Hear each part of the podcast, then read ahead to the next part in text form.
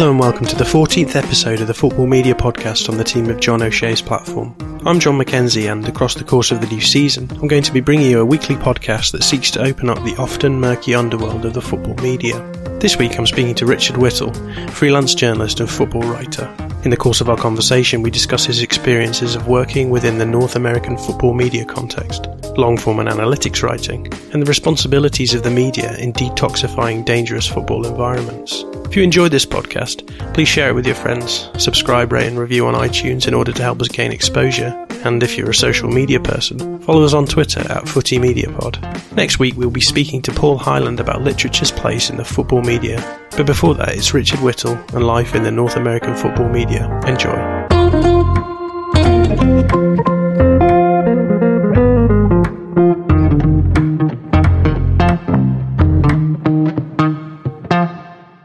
I'm joined today by Richard Whittall, freelance journalist and football writer. Richard, how are you doing?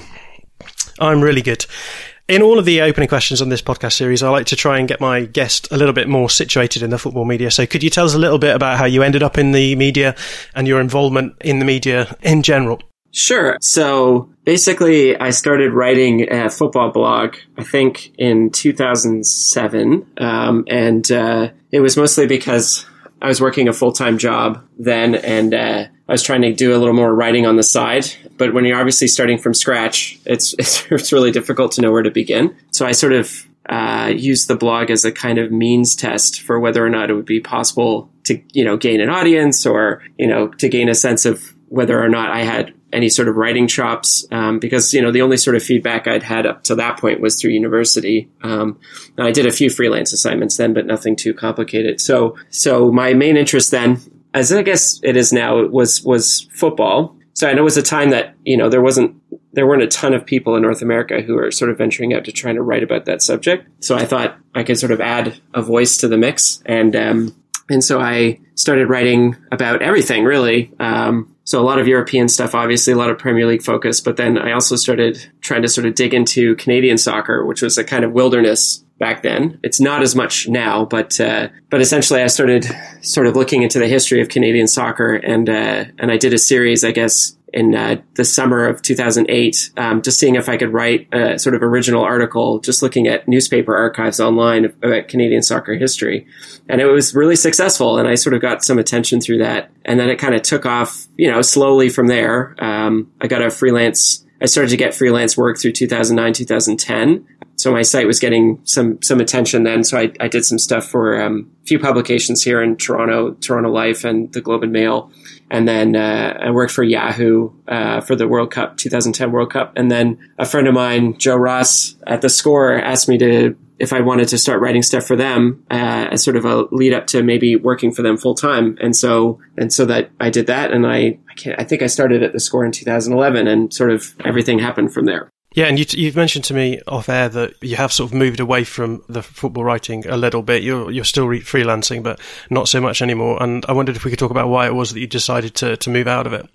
Sure. Well, it wasn't a conscious decision. Like I don't think many people have the luxury sometimes of making deliberate decisions about their work um, necessarily. But uh, I had been working, um, so I had been freelancing for three years, um, and uh, the fact I was sort of able to eke out a living that way itself was kind of miraculous. But um, I've been writing for Paste magazine and editing their soccer page. Um, took off for, oh, took over from Daryl Grove, who sort of started it, I guess, at the 2014 World Cup. It was a really fun gig, and uh, we had sort of a small freelance budget, and um, sort of made it our, our own little space. But uh, but Paste sort of decided that you know, I think they were trying to move into a more culture uh, movie music culture direction, and they didn't really need this weird sports blog hanging off of it. So uh, so they just decided to um, to sort of finish that. And at that point, I had just put in a job application for a pretty secure, lucrative writing job, uh, but outside of the soccer writing world, and uh, and I decided it was you know I have two kids and and freelancing as as anyone who's done it is is very very stressful and uh, unpredictable and I just thought all right I need I need a break from this and uh, and so I took it. But you're still doing as much freelance as you can on the side, right? Yeah, interestingly enough, I, I, I, sort of haven't done as much in the soccer world for a while, uh, and that's not necessarily intentional, but mostly because you know it's hard to pitching soccer stories is hard at the best of times, and uh, and I sort of had branched out, you know, um, when I was freelancing into other areas a little bit. Um, so I was doing a lot of you know feature writing for the National Post on various cultural cultural issues. It's a newspaper here in Toronto, and um, but I'd still like to. I mean, I still read a lot about the, the sport. I still watch it all the time. I'm still interested in it, um, and I'd still obviously like to write about it. But I'm not. I'm not. I don't have my foot on the gas in that area as much. I'm sort of taking a little mental mental break. yeah. No, no, don't blame you having having done similar things and now being in the freelance uh, realm. Let's talk a little bit about the American context. You you mentioned that you're in Canada, um, and and I think you are Canadian, right? Yes, that's right. Yeah, I'd be interested in knowing what it's like covering. Well, what's your experience of the football media in Canada, in North America in general, and what's it like covering football from a country which doesn't boast one of the top five leagues in, in world football? Well, you don't sort of know until you're really outside of the country, especially when you're in a, a football mad country, either you know in continental Europe or when I when I, I just remember that when I went to the UK and and seeing all these football stories splashed all over the front pages, let alone the sports sections, is, is totally alien to me. Um, uh, and kind of amazing. So, so you don't really have a sense of what you're missing until you're actually in a country that is deeply, deeply passionate about the sport. But um, there's good and bad things. Obviously, people uh, complain endlessly about the, the fact that the sport, you know, at least MLS doesn't get front page coverage in uh, North American newspapers. But I think that's, you know, I think anyone who's realistic about it understands why it's it's not really a, a top tier sport in this, you know, North America. Um, but it's also it means that for people who are, you know, willing to hustle and willing to sort of try something different, you know, MLS is a pretty accessible league. There's a lot of stories there. There's still a lot of stories that probably could be told that aren't being told um, yet, and uh, you know, I had no problems. You know, I, Toronto FC is probably one of the most media popular teams in in uh, uh, in MLS, and even so, it was you know I, I had a pretty good relationship with the, uh, the you know media people there, and uh, and if they you know if, if you had a decent story to write or you needed media access, you know you could you could um, they were pretty inviting. So so it's a less stressful league to cover that way. Um, it's obviously in the players and the uh, managers' best interest to sort of make themselves available to journalists who want to do a story. Um, I got pitched a sort of last minute story for the New York Times a few years ago just to to sort of uncover, you know, Toronto had a grueling road schedule to start the year because you know, because of winter conditions in Toronto and also because of, they were expanding the stadium. Um, so it was brutal that the team had to start, I think it was like nine or 10 games on the road. Uh, and, uh, you know, I, I just, I think I had like a week deadline on that story and I had immediate access to, you know, three or four of the top tier players on the team and I managed to spin out a good story for that. So I think for, you know, it's good and bad. It's, it's bad obviously because it's hard to become a media star covering MLS here, but it's good in that um, the league is willing to, to sort of let you cover what you want to cover.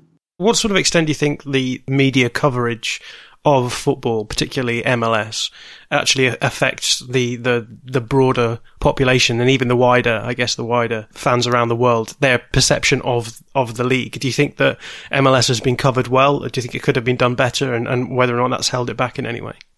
It's a good question. I think, I think people sort of, especially people who run leagues have this idea that if the media coverage is done right, it'll be sort of a magic bullet and, uh, you know, help fill stadiums. And I think that's a bit, that's a bit unrealistic if it's done well in North America, I think there are people, certainly individuals, who do it very well.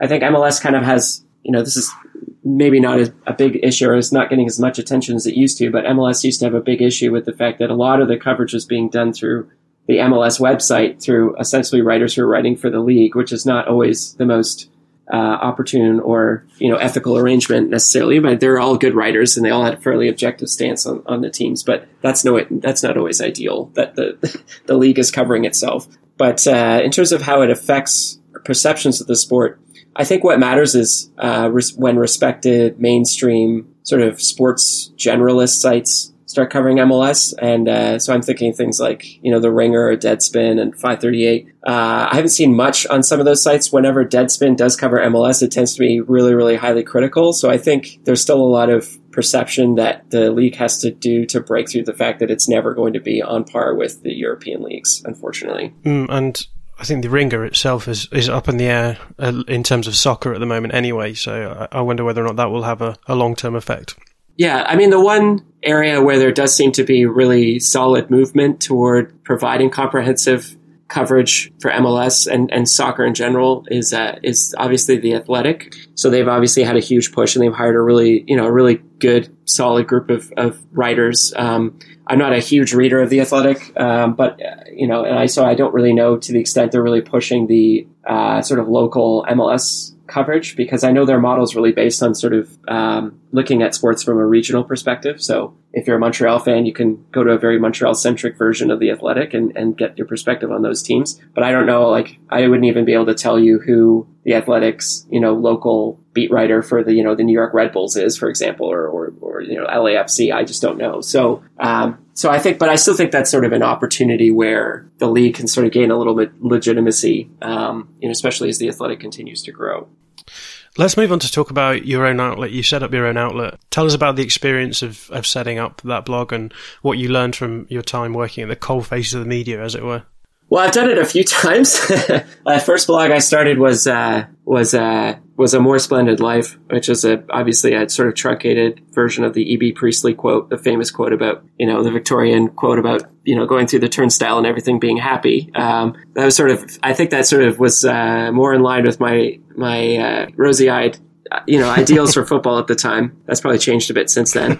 So, but that was like a huge undertaking, and I had no idea how successful that would be. So I was kind of spoiled in a way because it was sort of the timing was really well for for a site like that to sort of, um, you know, especially if you're if you're really trying to work hard at it and publish regularly, that was a really really good time to get noticed. Um, now, obviously, it's a little more tricky, and after working at the Score for three years, I I had sort of developed sort of a niche writing about analytics stuff, um, and I'm sure we'll talk a bit more about this in a second, but uh, I didn't want to stop doing it uh, after I left, um, but I also didn't necessarily want to have to rely on pitching freelance stories to write what I wanted to write about in that sphere.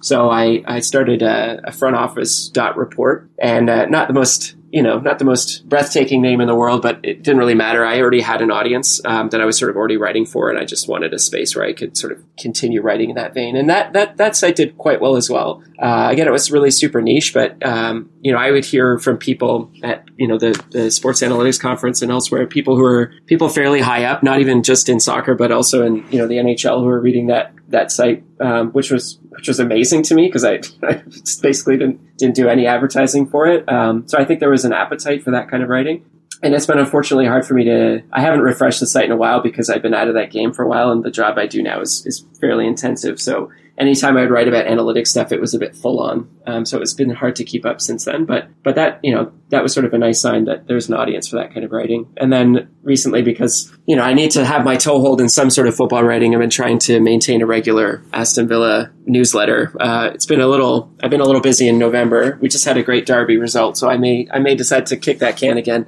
but the point of that that thing was not to be regular. It was just so that if I wanted to write about football, uh, I'd have a space to do it. So, so yeah, I, that's sort of that's always been the way I've operated. I, I, you know, I love working with editors and I love working with publications, but there's a part of me that I just, I, I, I just want to get something out as quickly as possible. And obviously having control over your own site is the easiest and best way to do that. Did you ever try and monetize these sites? Uh, yeah. I mean, I'm, I'm not the best I'm not the best business person for this. I, I, sort of, you know, I, I, really had a dream to sort of figure out a way that I could get, you know, the front, the, the analytics writing in particular to get that to be sustainable. But, you know, it, it's hard. You know, I live in Toronto. Uh, most of the stuff that's happening is overseas. Um, you know, I, have I've done I've done a lot of work with some very very good companies um, in freelance, um, and I you know I've been very lucky to work with with people who are you know obviously on, on the inside of the club club side, but you know I, I think it was just I think it was too much of an ask. Uh, it's too much of a niche sort of subject, and you know uh, the people actually do the, the decent analytics works are work are underpaid. So expecting to sort of eke out a stable living from from that side uh, was probably a little too difficult. I mean, I may try again just as a sort of side source of side income, but but you know uh, I think I, I never really managed to figure out the the winning formula, as it were. Moving on from that, I guess my question would be whether or not, in your experience, football media outlets are up to speed with the wider media industry. Obviously this podcast, I try and speak to people within the industry all the time, and I balance that off against spending time speaking to people within the media in general.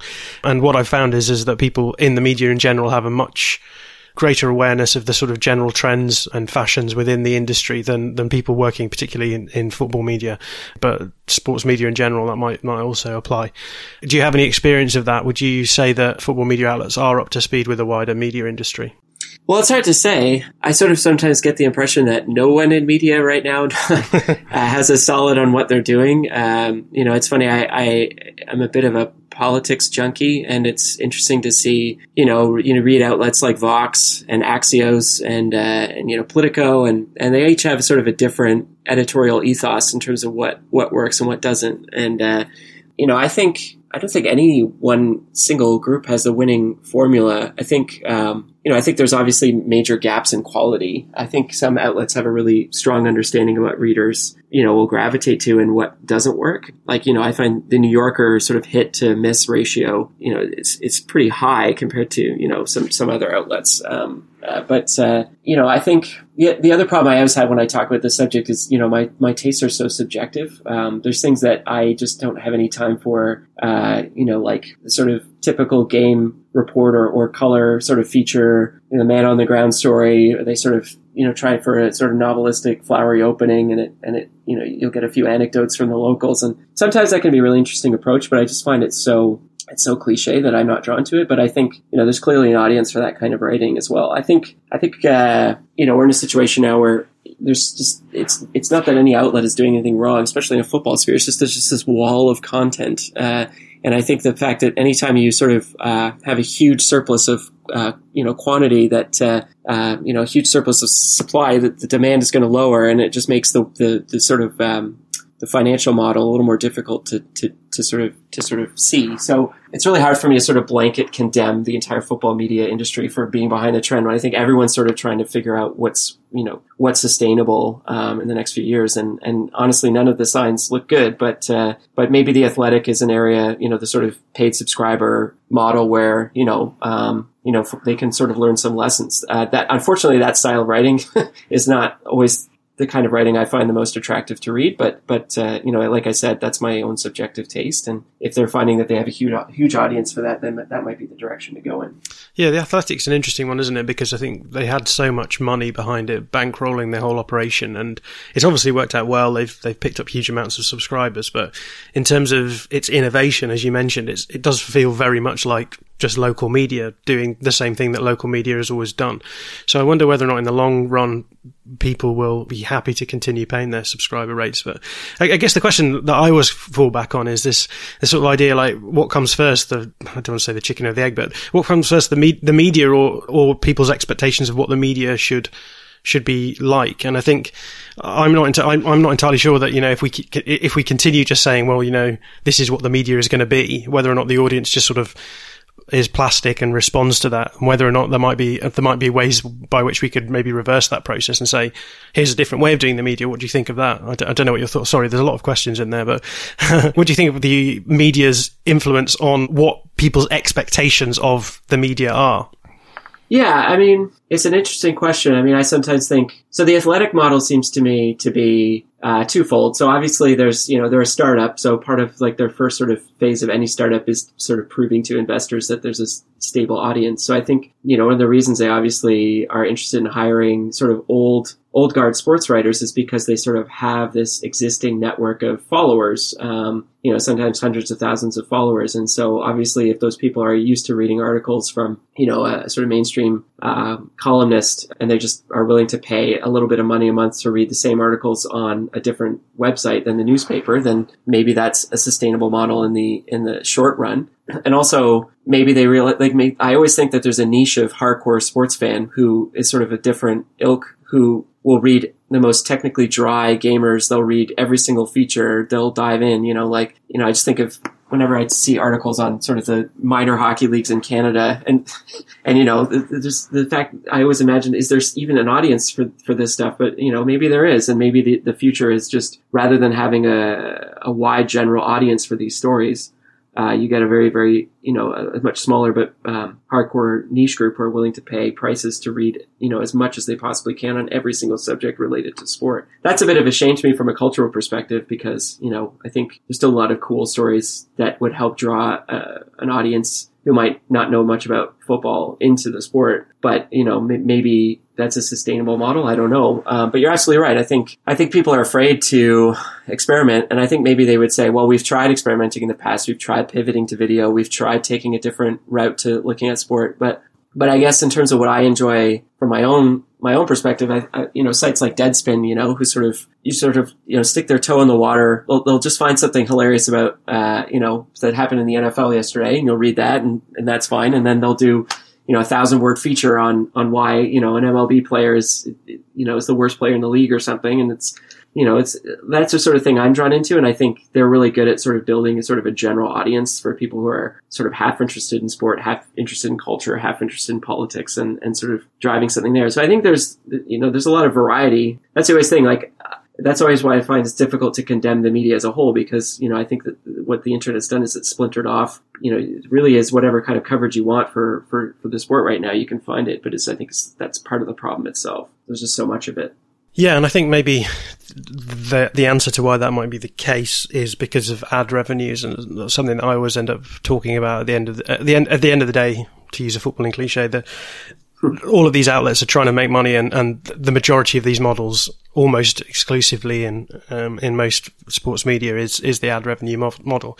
And the problem with that is you have to just try and get as much interest from as many people as possible, which I think means that you do end up going down that one size fits all media approach, which like you said, is, is maybe going to be counteracted now by, by these more niche markets. So I think, I wonder whether or not whether the sort of future of football media will hang on whether or not ad revenue continues to be problematic or whether or not a lot of these other sites find other ways of monetizing. Like you said, you've already mentioned subscription models. There's also, I guess, membership models as well. And I, I guess various payment models, which will, which could change the way that the media looks like in the future. I don't know if you've got any thoughts on that.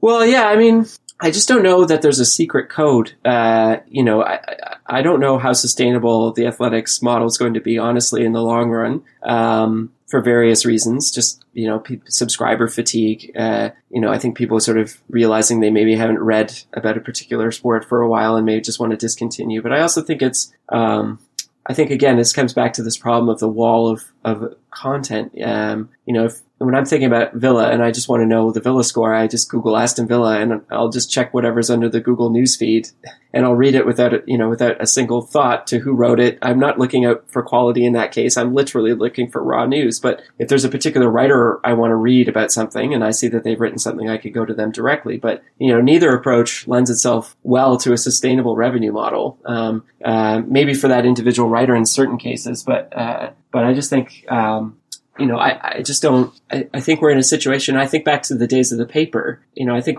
I used to have a Globe and Mail subscription, which is a national paper here in Canada, and they had um, a guy who used to write regular columns for them, Stephen Brunt, and he was sort of a sports generalist, the kind of guy who would write for The Athletic now.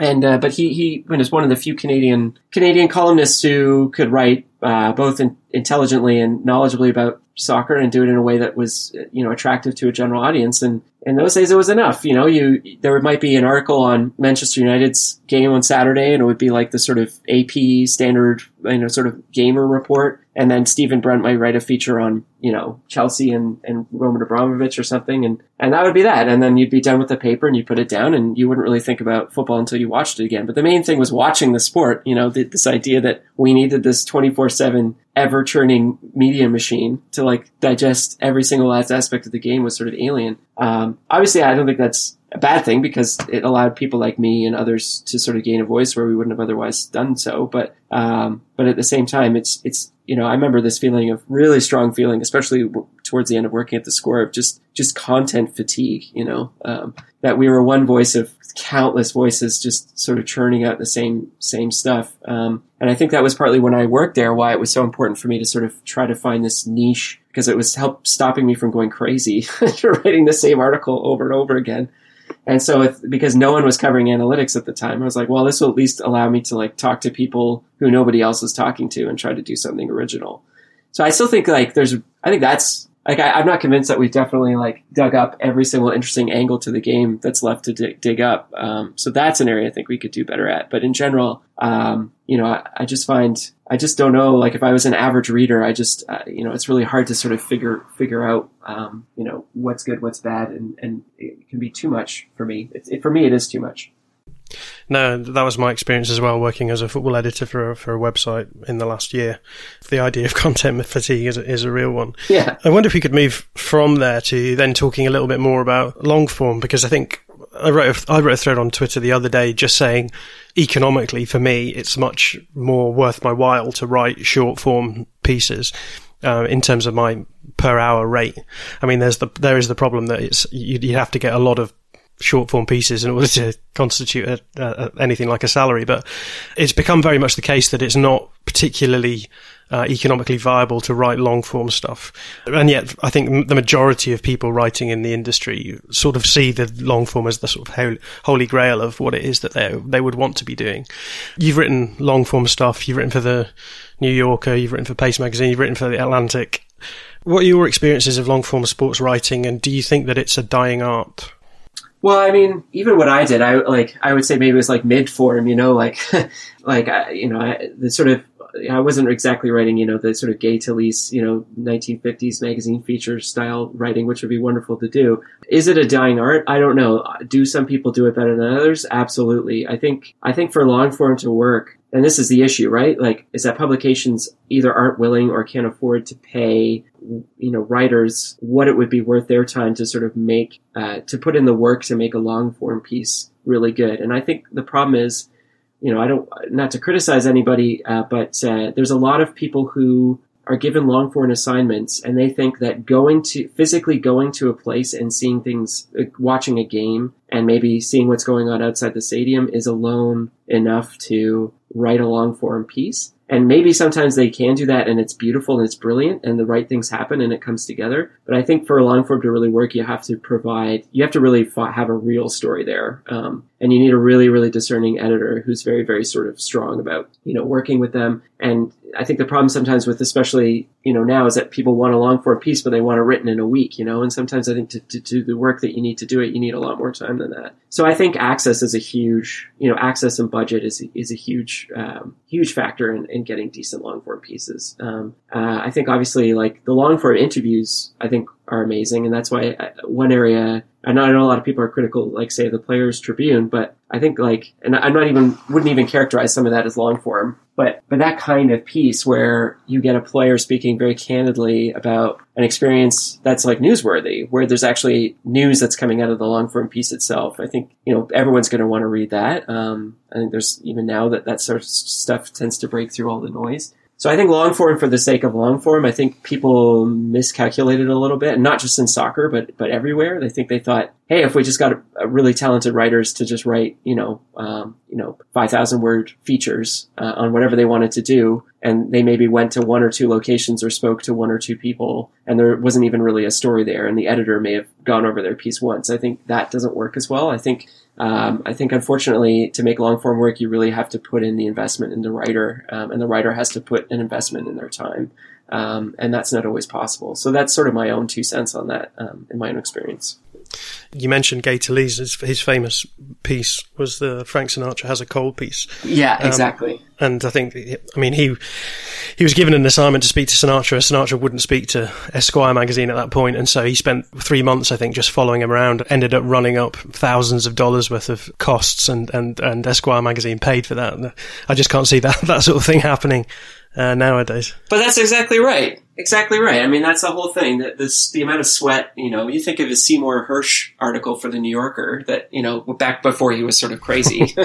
um, but uh, when he was, you know, the amount of work that went into that piece, the amount of legal oversight, the amount of editorial oversight, the, the discussion. You know, that it's, it's that work that sort of shines through in those pieces. Now, I'm not saying that football has to be the same way necessarily, but I think I think if you expect a long form piece to really break through to a wide audience, it really needs some of that you know, either like a really in-depth interview, exactly, you know, chasing around. I don't know what the you know equivalent of Sinatra would be in the football world. Maybe maybe a long-form interview where you get Ronaldo to speak candidly about you know the, the charges against him. Not that that would ever happen, but or you know even even go go to his agent, uh, you know, and, and sort of or, or speak to you know Gia Karapetian or, or something. I don't know, just some high level piece like that. I think that would obviously have a massive audience. But again, it's our, our publications willing to put in the sweat um, sweat to make that happen. I don't know, but I th- again, I think unfortunately a lot of people think, well, you know, all I have to do is is go overseas, go to a game, see what's happening there, interview a few locals, and leave, and that's a story. I, I think that's not not quite good enough. Yeah. I think also with the Gay Talese story, it was it was about the creativity. He wasn't able to get access, and so he was like, "Well, let's try and find anyone I can to to, to sort of corroborate what's going on." And uh, I think that sort of uh, there is obviously investigative stuff being done, but you know, like you said, that sort of that long form sweat to to get a story out of something where you're having to work all the time uh, in order to even get a story. I think that the football is clearly open for that kind of approach now because it is so hard to get access, and that's precisely what it what it was in the first place. But let's move on. Let's talk about analytics because um, you, you said you you moved into analytics because it sort of saved you from the from the drudge of the of content fatigue. In recent years, analytics writing has boomed somewhat. I've, I've written down StatsBomb, the, the Ringer until recently, who were fairly um, that way inclined, and then 538 do various things here and there. You were clearly ahead of the curve in, in moving into that sort of approach to football writing. What are your views of the current population of analytics for lay audiences? Do you think that's something that's going to continue to be popular, or do you think it, it, it itself might have some kind of latency? This is yeah. This is a question I obviously I have a lot of really strong opinions about. Um, that not everyone shares them, but uh, but my own view is that so it's actually a good segue from the last question because there's sort of two modes of writing about analytics. So the first is you know using analytics as a means to analyze the sport and writing about that in a public way, and I think that's really useful. And I think sort of StatsBomb does that really, really well. And I think they did it well because, you know, the, the people writing for the site are really, really good analysts. Um, uh, and I think that was sort of the first wave of analytics writing. And I think that's very, very strong. What I, the, where I think, uh, we need more, what we need more of is, um, the sort of Sean Ingle style behind the scenes sort of writing about analytics in the way that clubs are actually using them and writing about it in a way that's, you know, that's sort of I don't want to say critically minded, but objective in the sense that you're not necessarily saying, you know, uh, analytics says teams should do this, but you're actually looking at, you know, an, an, experience of a team actually using this data, what works, what doesn't, what the experience is, you know, and you think of the usual su- suspects, obviously like Midtjylland and, and Brentford. Um, but there's a few other smaller clubs that are, using stuff that you know um, sort of similar similar methods that you don't you don't hear as much about. And i think the sort of next step is to to get a sort of group of writers who are actually as opposed to like the sort of data journalism which you know it's, it's just sort of looking looking at analyzing football from a statistical lens. And i think that's really important. I think what would be much more interesting is to actually see, you know, the, the, the sort of the victories and losses of teams that have actually tried to employ this approach, what, you know, and what their experience is and, and what some of the skepticism is and, and try to do so in a way that doesn't center the article around is analytics good or bad, but just tries to actually look at teams that are using it and, and see what's actually interesting, you know? So I think that hasn't been done yet. You know, we don't, we haven't had our sort of Michael Lewis, you know, Moneyball book yet, um, that sort of looks at the way that data is used in, in football in a way that's, you know, that's, uh, that, that makes it different from, say, baseball or, or different from, from, you know, any other sport where analytics has sort of been used and why it's different and, and what makes it interesting. And I think there's a story there that can be told because, you know, one of the coolest, you know, one of the most attractive things I think for any analysts or at least anyone interested in European football is the is the is the promotion relegation system. And I think to me at least, I've always been interested in the idea of, of a team trying to use data to to make leaps and bounds um, in terms of you know moving their way up up the table. Um, and that's not something you see as much in North American sport. Um, and I think that's sort of you know a lot of smaller teams are looking into ways to sort of leverage data to sort of you know tr- try to sort of become a little more stable and move up the table. Um, and I think you know there's a lot of those stories that haven't been really told yet. And I know some of them anecdotally through writing for companies, uh, analytics companies, and I just just in terms of who their client base is, and I get to hear you know the cool stuff they're doing. But it would be cool if you know a few journalists sniffed around there and, and told some of those stories because I think I think you know to a neutral audience that would be far more attractive than sort of reading about why you know Arsenal didn't take enough shots in in the box or whatever you know. Yeah, no, that's interesting, and I, I don't know whether or not you would agree with this assessment, but it seems to me that a lot of the statistics and analytics stuff obviously comes over from the US, or at least uses the US um, sports approach to analytics as, as a sort of form. Um, but in the UK, for some reason, in, in football analytics, there doesn't seem to be quite the same crossover between people who are maybe considered journalists or, or I guess what we were talking, what you were talking about in that first group category of people, people who are simply writing about the statistics. A lot of them are lay people, a lot of uh, people who've done it on the side as, as a sort of labor of love.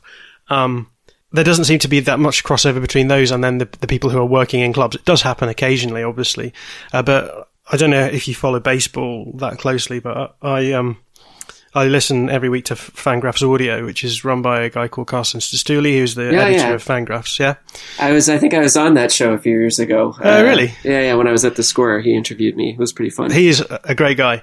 I personally think he's probably one of the funniest Americans to ever have lived.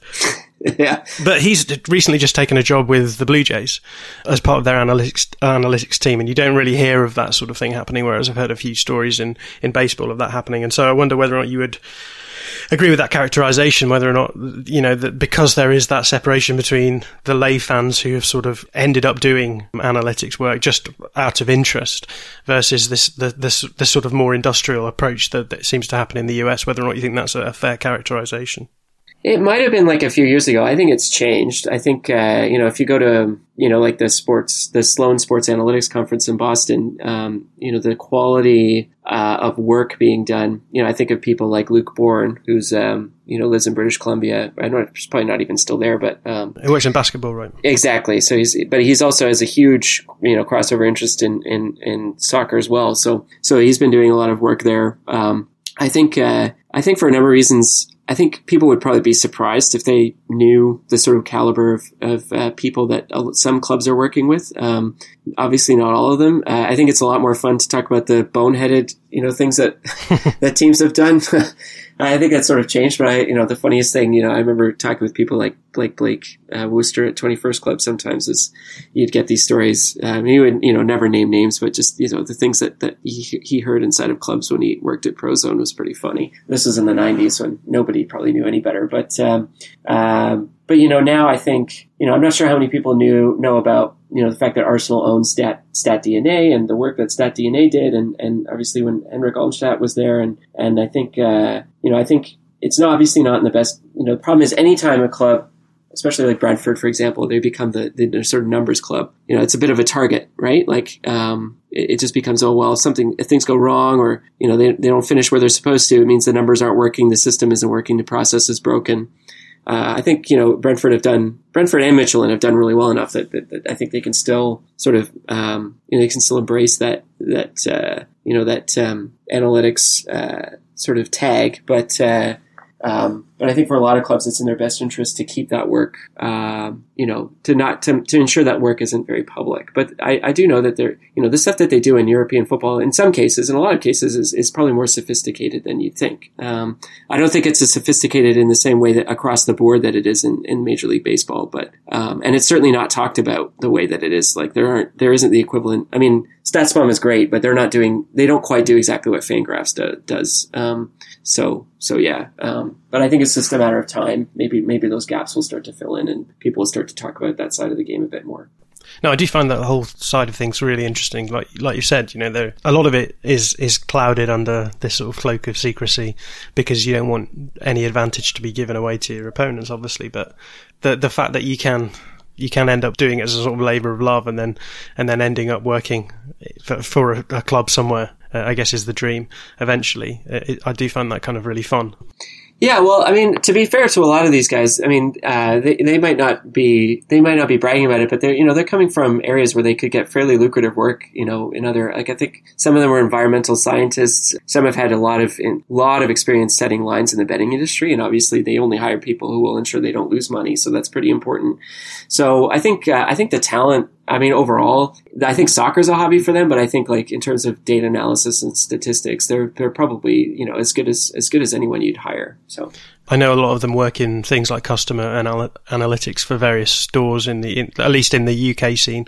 There's a lot of guys who will work for John Lewis just analysing everything that you could analyze about how you're going to market things, how customers are using stores, etc., etc. in terms of even in terms of movement around stores and stuff. So it becomes very much like football. So yeah, fascinating stuff. Bit creepy. yeah, yeah, oh, it's terrifying. yeah, maybe we could move a little bit more topical and talk about the the media involvement in the Copa Libertadores fiasco that we've just had. Obviously, for those people who don't know, who've been living under stones, I guess the the the Copa Libertadores final, or the second leg of the final, was due to happen this weekend, and it didn't happen because of an attack that was made on the Boca Juniors bus, and the game was pushed back and pushed back and pushed back, and eventually has been cancelled for the second time today, or the second time this weekend today. Lots of questions being asked about the tendency of the sports media to sort of fetishize sporting events. In the UK, at any rate, the last couple of weeks have all been about how this is the game of all games. This is the perfect Copa Libertadores final. It's a derby match between Boca and River Plate. I don't think it's ever happened before and it, it seemed as though that moved very quickly from being oh look at these fans with such passion here's a here's an open training session with 50,000 fans there to oh actually there's this is this is not quite so savoury as we maybe thought it was. Yeah, let's talk a little bit about that. Then this sort of tendency for the sports media to fetishize these events. Do you think the the media have some sort of responsibility in in portraying things in such a way that that, that sort of offsets this? Yeah, I mean, I mean it's hard. Uh, there's a lot of people I respect who cover South American football pretty closely, and I think the ones who are actually there, this stuff is not, you know, there's there's no romance, you know, like uh, thinking like Sam Kelly, or, and even people like who visit um, with a sense of admiration. Like I, I, don't know if you know Danny Last's photography, and he, I think he just had a visit of, of the like did a huge Argentine tour of all the local clubs, and you know, it's an amazing perspective. Um, and I would not characterize you know, he's obviously his interest is these these pan, these fans and how how passionate they are at these even these local derbies and and um, and uh, you know, there's never the sense that he's romanticizing anything. Um, but it's a fine line, right? Because I think uh, there's that side of it, and then there's the sort of absent-minded. You know, this is this is what this this sport means to these people, and they'll show you know they'll show fans intimidating buses, um, and for others will be sort of flippant about it, and it's like, oh, this is no no better than what we used to do in the '80s or whatever. So so I think it's a I think it's a fine line. I think um, actually my my perspective on what happened in that game is is kind of it's a little sort of more frustrating in terms of what was going on with live coverage. Um, and I think you know the same things that make uh, live events outside of football annoying, especially on Twitter, were sort of echoed echoed in, in the coverage of this game. For example, uh, you know there was all these tweets coming out um, about how Gianni Infantino, who is obviously not a likable character, but uh, you know, they basically were coming out and saying that he had he had uh, said that Boca's had to play, or else uh, I can't remember what it was. Uh, there some sort of threat. You know, if they don't sort of better play or else. Um, and then uh, people wondering, well, why is Gianni Infantino stepping in in a in a CONMEBOL issue? Um, and uh, and then later it turning out, I think today, I think I think Rob Harris at AP was sort of saying, well, I don't think there was any substantiation of, of that of that story. And this is what I find really frustrating: is that you have a million journalists who who are just showing up from outside.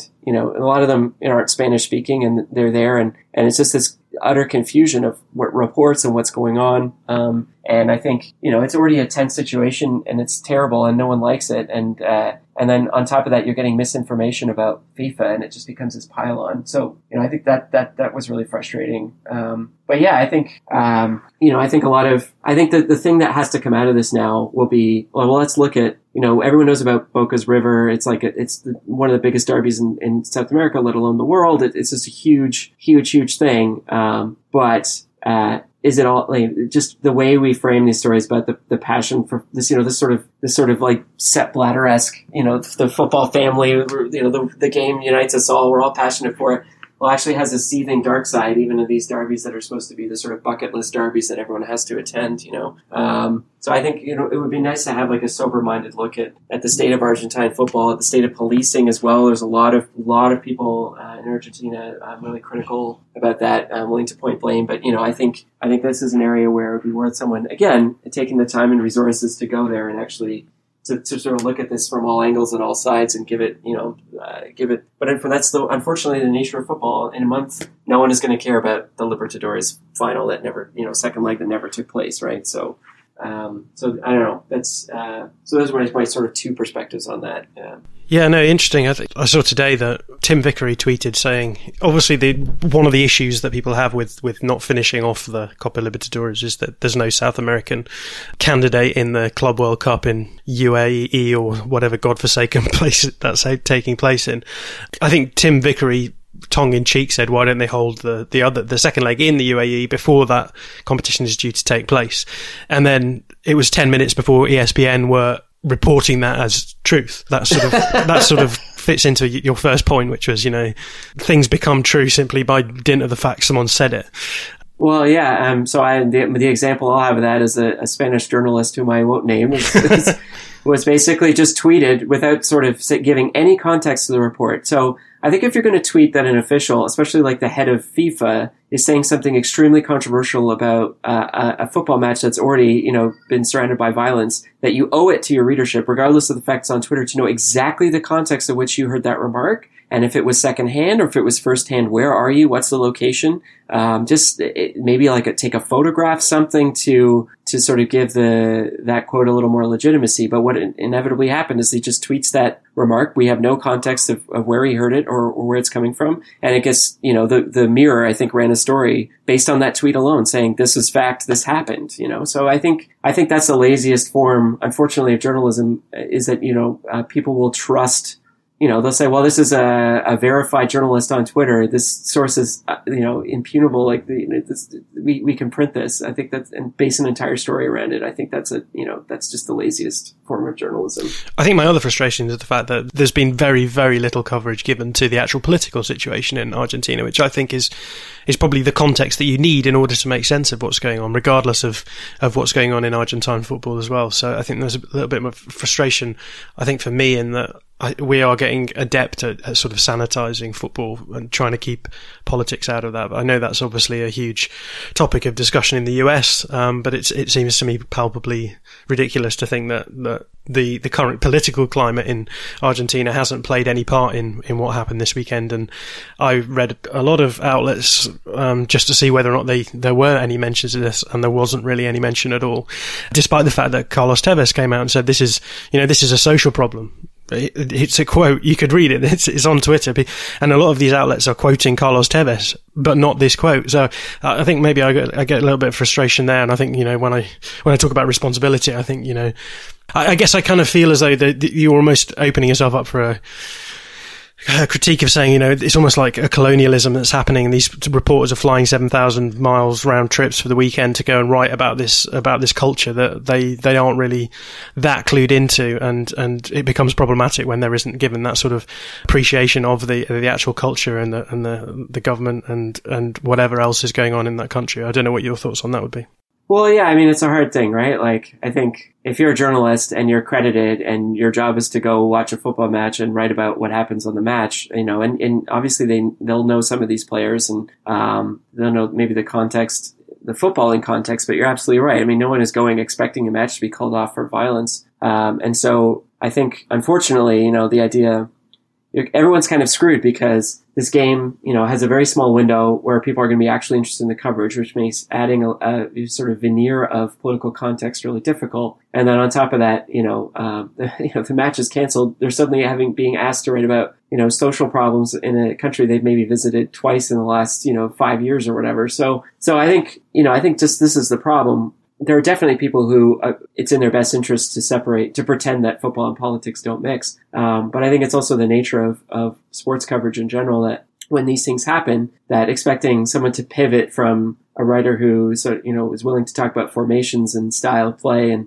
and talk about in florid language about you know uh, an actual football match to to ask them to sort of delve into you know complexities of a of a political situation in a country where they don't even speak the language. Um, I think you know. Uh, it's difficult, but uh, what do we do about that? I don't know. I think again, like it goes back to what I hope will happen is that someone will go back and say, all right, well, there's a feature here. Like there's more than meets the eye in this story. It's worth staying here and figuring out what's happening and, and what is this reflective of a larger problem in Argentina and how is it linked to politics and what's the situation with policing and, and uncovering those layers a bit because sure, it may not be the best investment for the fact that the, the Copa Lib final is over, but, but it will be an investment in the sense that Argentine football is going to be around. You know, we're going to come back to this. Uh, it's not like Boca, Boca, you know, Boca River Plate's going to go away anytime soon. So, you know, this is, this is worth talking about. Um, but anyway, we'll see if that happens.